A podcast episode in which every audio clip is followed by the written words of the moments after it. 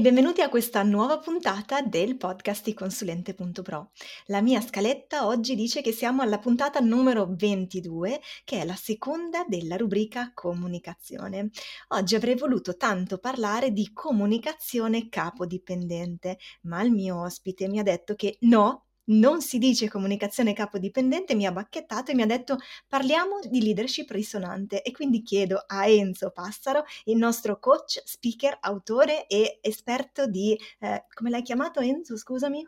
Mi pareva competenze relazionali, un vago ricordo, un vago ricordo. Sì, qualcosa di simile. Quindi Enzo, perché mi dici che non è comunicazione capodipendente ma è leadership, eh, com'era? Eh, risonante. risonante. Risonante. Perché gioia, buongiorno innanzitutto a te e a tutte le persone che stanno ascoltando, stanno guardando questo podcast, perché la comunicazione capo-dipendente è tale solo se è strutturata secondo determinati canoni e a prescindere dallo stile delle persone, che è naturalmente qualcosa di estremamente soggettivo, ciò che è funzionale alla riuscita e all'efficacia di quella stessa relazione è la risonanza cosiddetta che il capo, nella fattispecie, ovvero la persona che guida quell'organizzazione, ha sulle persone intorno a sé. La leadership, nel senso più, come dire, eh, est- eterogeneo del termine non è un atteggiamento, non è un abito che metti o togli. La leadership è un processo e questo processo dipende, diciamo, da una serie di variabili spesso sottovalutate. La prima sostanziale è la differenza tra le forme di leadership dissonanti e le forme di leadership risonanti, tra quelle che non funzionano e quelle che funzionano. Per farti un esempio molto classico, eh, quando un docente entra a scuola e si mette a urlare, oppure quando il responsabile di uno studio eh, non coinvolge pienamente i propri collaboratori o ancora semplicemente un allenatore impone delle regole e pretende che queste vengano rispettate senza conoscere adeguatamente le persone che fanno parte di quel gruppo, eh, automaticamente le persone tendono a eh, scatenare emozioni negative, eh, a scatenare il disprezzo, hanno un'attenzione limitata, hanno una diminuzione della cosiddetta consapevolezza sociale. Per intenderci, le persone a un certo punto si chiedono cosa ci fanno lì, chi glielo fa fare di stare lì. Diverso invece il concetto di leadership risonante,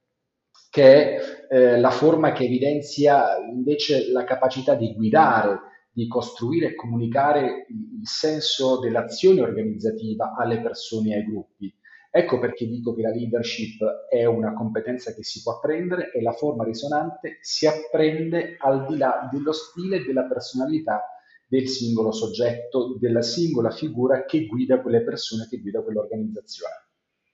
Ecco, tu hai parlato di stile e di forma, quindi poi più in là nella puntata approfondiamo quale sia la differenza tra stile e forma, ma mi ha colpito quando hai detto le persone si chiedono che cosa ci faccio qui e quindi mi viene naturale pensare che una leadership dissonante di fatto non è leadership perché non crea i follower, non crea un seguito, non crea empatia, legame e quindi è, è il momento in cui è, è la premorte della leadership, prima che si dissolva, che smetta di esistere. La, la, dissolvenza che hai fatto, come dire, intravedere è del tutto corretta. Parlare di leadership dissonante è un ossimoro per gli amanti delle figure retoriche, ovvero è un, come dire, eh,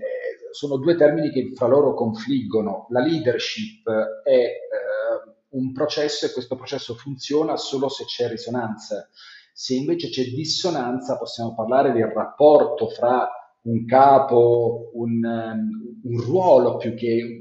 una persona, fra chi occupa un certo diciamo, titolo all'interno di quell'organizzazione e le persone che da quel titolo o da quel ruolo dipendono, ma di sicuro non parliamo di risonanza e quindi non parliamo di leadership. Enzo, ti faccio una domanda che probabilmente è retorica, però eh, tu dici la leadership dissonante è quella di un capo che si rivolge a persone che immagino, eh, visto che stiamo parlando di studi professionali, lavorano per lui o per lei, perché no? Uh, qual è la differenza, e qui arriva la domanda retorica, tra essere un capo che è un leader risonante e, qual è, rispetto ad essere un capo che è leader dissonante, cioè un mero capo? Cosa ottiene in più un leader risonante? Il leader risonante ottiene, e qui poi possiamo fare una- un approfondimento anche di tipo neuroscientifico, ottiene ehm, la condivisione del percorso che la guida e le persone guidate fanno insieme verso una meta condivisa. C'è una maggiore coesione, c'è una maggiore responsabilizzazione e un elemento caratteristico della leadership risonante rispetto a quella dissonante è che la figura eh, leader ha come valore base la cura e lo sviluppo del potenziale del singolo individuo. Quindi c'è una, dire, c'è un'attenzione nei confronti delle persone, c'è anche il piacere di vedere che quella cura, quello sviluppo attecchiscono all'interno dell'organizzazione, ma diventa anche un valore espansivo verso l'esterno dell'organizzazione.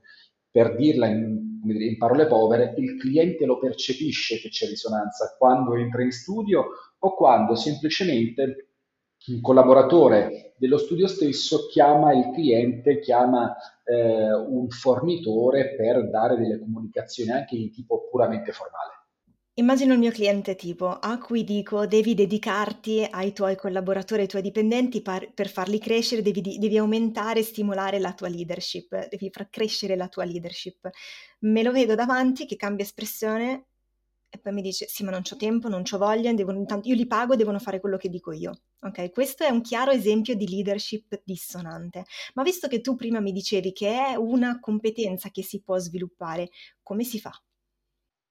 Si fa innanzitutto prendendo coscienza delle proprie, eh, del proprio cosiddetto margine di apprendimento. Ognuno di noi ha mh, maturato una serie di abilità, di competenze, di conoscenze attraverso percorsi personali eh, di scuola o accademici, però eh, siamo in costante evoluzione e quindi abbiamo sempre un piccolo margine di apprendimento. Uno degli, es- degli esercizi che suggerisco quando in aula tratto questo tema è quello di individuare tre abilità che la persona vorrebbe in un qualche modo acquisire eh, per essere, fare o avere qualcosa che adesso non c'è ancora. E si evidenziano questi tre temi e poi sotto ogni tema si scrivono eh, tre eh, step che andrebbero fatti per acquisire quella competenza. Faccio un esempio molto pratico. Io voglio assumere una maggiore competenza nella gestione amministrativa della mia contabilità. Per fare questo eh, devo fare naturalmente un corso, devo eh, chiamare un consulente e attraverso questo percorso io voglio innanzitutto imparare eh, a, a fare la fattura elettronica poi voglio imparare a gestire eh, i flussi tra entrate e uscite e poi infine voglio imparare eh, come gestire anche finanziariamente questi flussi. Questi tre step hanno naturalmente un'indicazione di tipo cronologico, devo dire, devo dichiarare entro quando voglio imparare queste abilità e dopo aver inquadrato i tempi e gli step di questa, di questa nuova competenza, scrivo anche nella stessa scheda chi sono le persone che possono aiutarmi a raggiungerla. Questo mi responsabilizza e mi permette anche di avere un quadro chiaro e del tutto oggettivo, nulla di autocritico o di autoincensante, che un po' alla volta mi porta ad acquisire quella consapevolezza. Qualora, come per tutte le altre competenze, si volesse approfondire il tema della leadership risonante, basta fare un percorso analogo, basta avere un approccio analogo e quindi dichiarare consapevolmente di voler eh, approfondire questo tema, di volerne sapere di più, eh, sia a fini personali sia a fini organizzativi e questo poi permette anche alle persone intorno a sé di eh, come dire, avere un, un'idea diversa, di avere un, una sensazione diversa di quello che sta succedendo perché? Perché quando il professionista, quando la figura guida comincia ad entrare nel vivo di, questo, di questa dinamica, le persone intorno se ne accorgono, soprattutto quando lo stesso leader dichiara di voler fare questo percorso e magari di voler coinvolgere anche i propri collaboratori e le proprie collaboratrici. Quindi le persone che possono aiutare in questo percorso non sono necessariamente solo dei mentori, dei coach, ma potrebbero essere anche le persone che poi beneficeranno di questo sviluppo della leadership, è corretto?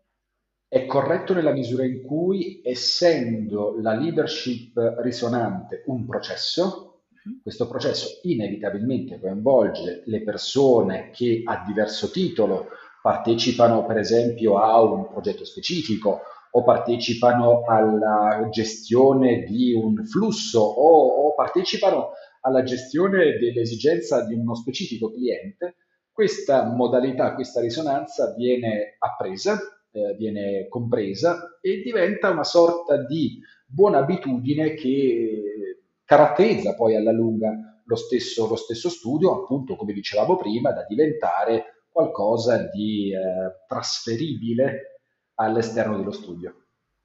Ecco, riprendo qui una puntata, una delle precedenti puntate che ho registrato con Cristina Pedretti, perché si parlava di quando il capo è donna e evidenziava che spesso le donne, visto che siamo noi, si può dire, la prima generazione di capi donne, se penso ai miei genitori e ai miei nonni, il capo era un uomo, così come il professionista era un uomo, addirittura cent'anni fa, anche meno, le donne non potevano accedere a determinate professioni, pensiamo a quella dei magistrati, ma anche i notai e altre professioni eh, degli albi, legate agli albi, ordinistiche, come si dice. E, ehm, e quindi mi diceva, spesso le donne copiano, perché hanno avuto quel modello, copiano una leadership maschile. Quindi si ragionava sui modelli di leadership. Quindi chiedo a te, visto che prima hai parlato di forma e di stile, che differenza c'è tra forma e stile e uno stile può dipendere dal genere o significa altro?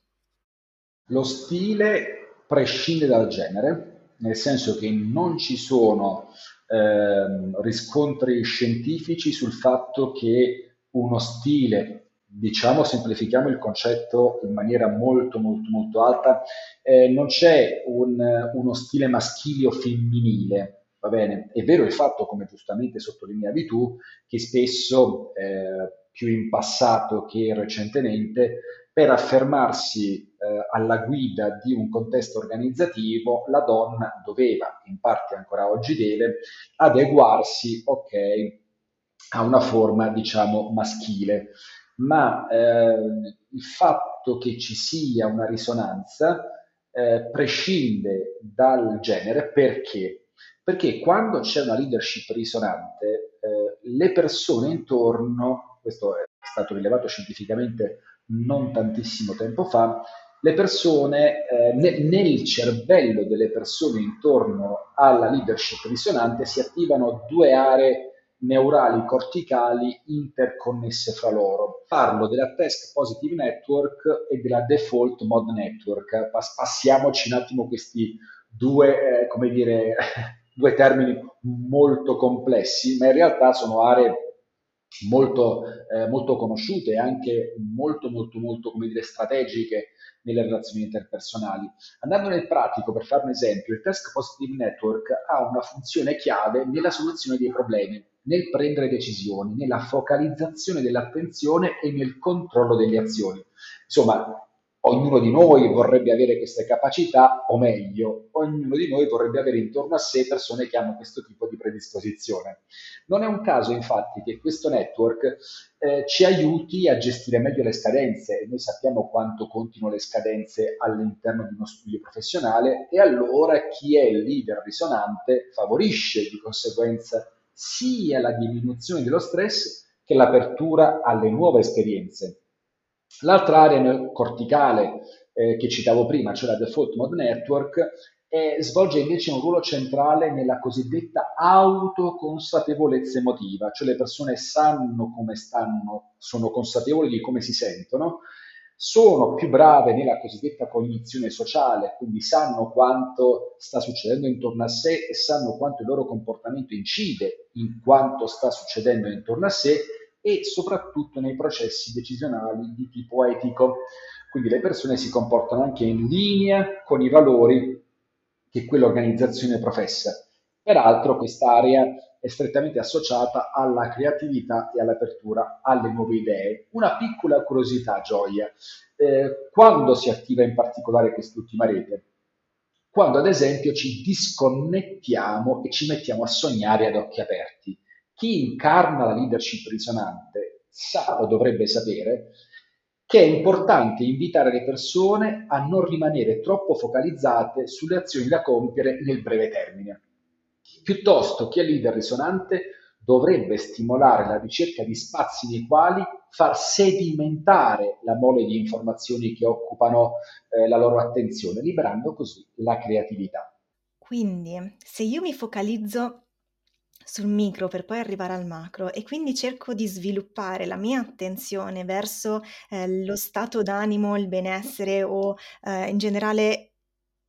sì, proprio le, le, sensazioni e le emozioni degli altri, più che le, le, emozioni, magari quelle che percepisco, perché le sensazioni è un po' difficile. E al contempo lavoro sulla risoluzione dei problemi e la gestione dei task, tu mi stai dicendo che nell'imparare queste skill che sembrano proprio pratiche, io sto sviluppando la mia leadership.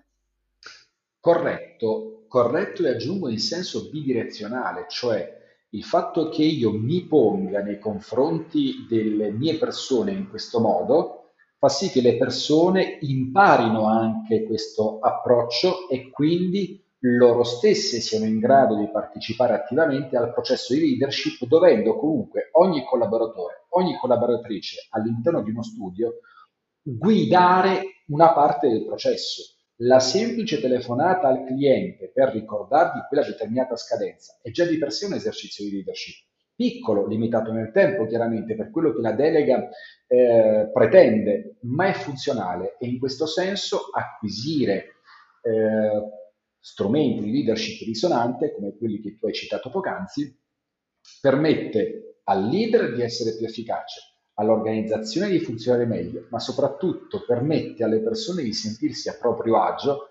e di, di conseguenza anche sentirsi più fedeli e quindi diminuisce in maniera esponenziale anche il rischio del turnover. Quindi una leadership praticata correttamente inf- o, non correttamente influisce sul clima interno di un'organizzazione. Sì, sempre di più, soprattutto in questo periodo, cominciano ad uscire anche i primi report delle analisi effettuate durante il lockdown e immediatamente eh, dopo la fine della fase più critica, ebbene chi già esercitava una leadership risonante ha avuto diciamo più agio nei limiti che la circostanza richiedeva nel innestare delle forme ibride di collaborazione fra ufficio e casa, ovvero di avere una maggiore disponibilità da parte dei collaboratori e delle collaboratrici nel, come dire, accettare ad esempio un cambiamento di strumenti, di sistemi e quindi di lavorare eh, più volentieri e con maggiore disponibilità eh, nella relazione con i clienti da remoto e quindi anche maggiore disponibilità per esempio nel mettersi una cuffia, nel mettersi davanti a una webcam, nel cercare comunque di trovare una soluzione rispetto ai cambiamenti che le circostanze più recenti ci hanno costretto ad adottare. Facciamo un passo indietro perché abbiamo fatto un po' una digressione. Torniamo alla differenza tra forma e stile di leadership e quanti stili di leadership esistono. Oh, quanti stili di leadership esistono? Beh, faremmo prima contare quanti autori hanno scritto di quanti stili di leadership ci sono.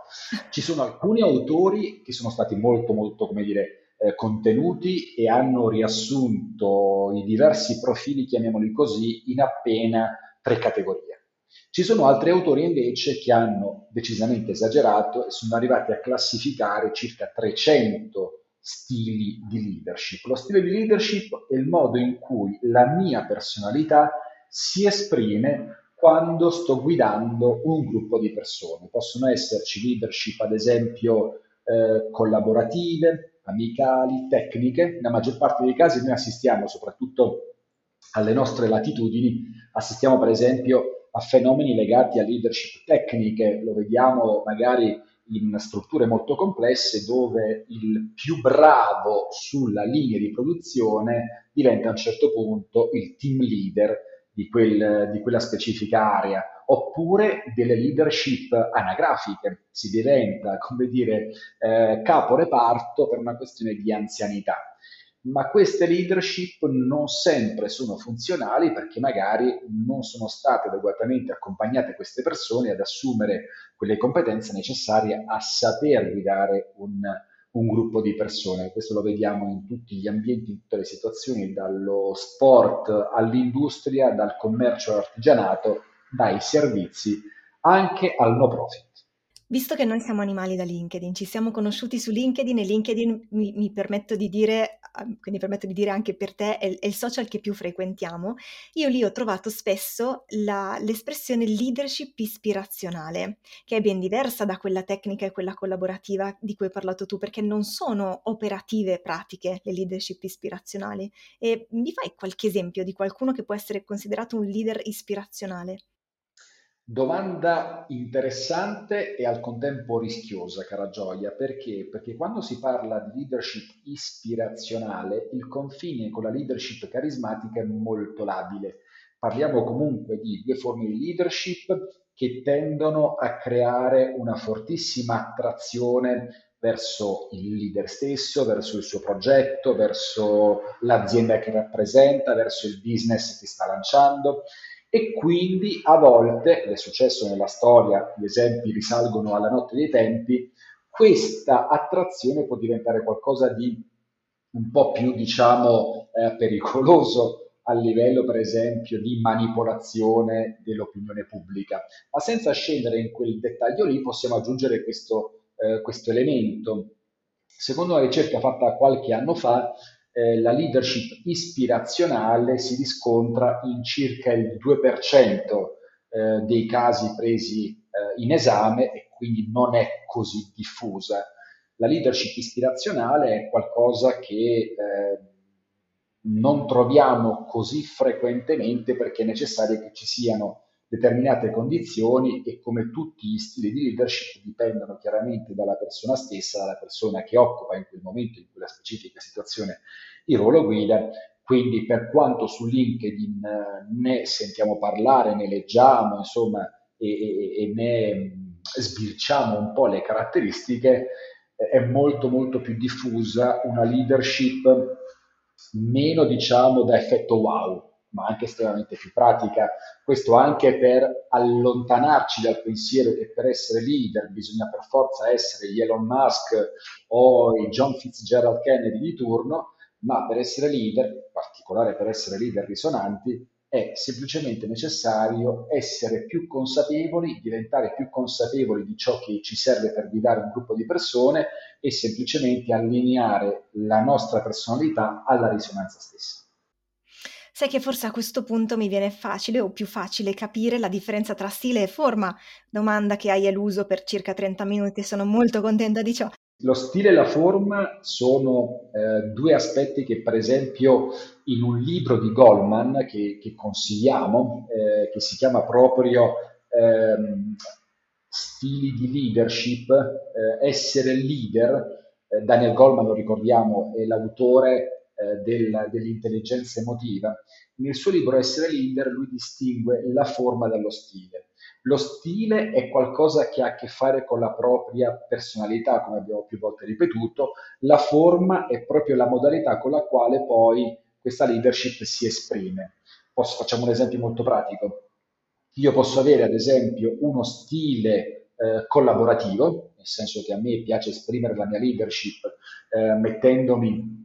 eh, stile Re Artù e i Cavalieri della Tavola Rotonda in cerchio senza, come dire, dare risalto a un ruolo o all'altro e la forma in cui si esprime è il fatto che per esempio io vengo da te e ti chieda se hai bisogno di una mano. Questa è la sostanziale differenza. Eh, di esempi in questo senso nelle nostre comunità, chiamiamole così, ne troviamo tantissimi ed è considerata non solo una delle forme di leadership uno degli stili di leadership più diffuso, ma anche uno degli stili di leadership più efficaci e anche più empatici, a condizione che all'empatia sia abbinato anche un buon livello di assertività e di rispetto chiaramente del ruolo che le persone occupano all'interno dell'organizzazione. Ed effettivamente era questo proprio quello che immaginavo, cioè che riprendendo eh, gli esempi che abbiamo fatto in apertura di puntata, potrebbe esserci ad esempio una leadership eh, pratica che potrebbe avere, e quello è lo stile, che potrebbe avere una forma risonante oppure dissonante,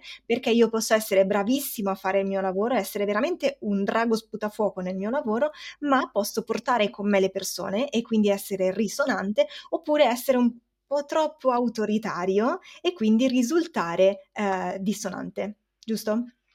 Giusto, eh, a dimostrazione del fatto che ehm, la personalità del, della figura, del ruolo guida, diciamo, all'interno di quell'organizzazione non viene in alcun modo lesa, è più il come si esprime e, le, e, il, e il come si pone nei confronti degli altri che fa la differenza in termini di risonanza o di dissonanza. Questo ci permette anche di uscire dalla retorica secondo la quale o sei leader o non lo sei, perché questo è un falso storico.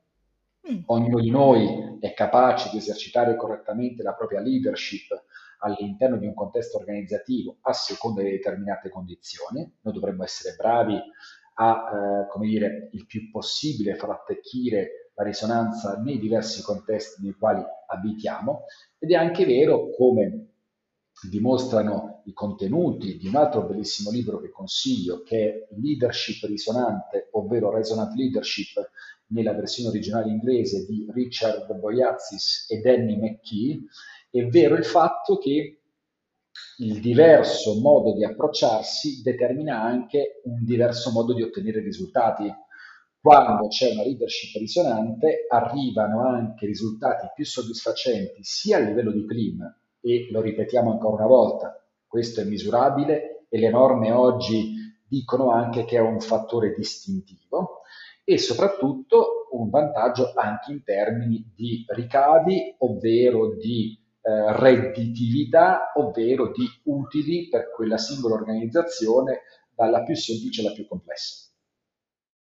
Grazie perché mi dai di nuovo l'occasione per ripetere una frase che ripeto spesso, che dico spesso, e cioè che i numeri sono soltanto la conseguenza. Lo, non può essere il punto di partenza il numero, ma è la conseguenza di tutta una serie di attività, di comportamenti, di cambiamenti che spesso sono immateriali, come lo sviluppo della leadership.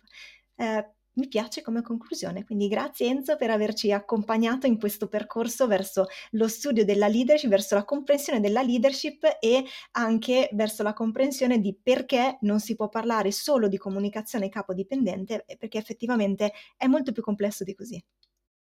Prego Gioia, un saluto fortissimo, cordialissimo a te e agli ascoltatori e ascoltatrici del tuo podcast.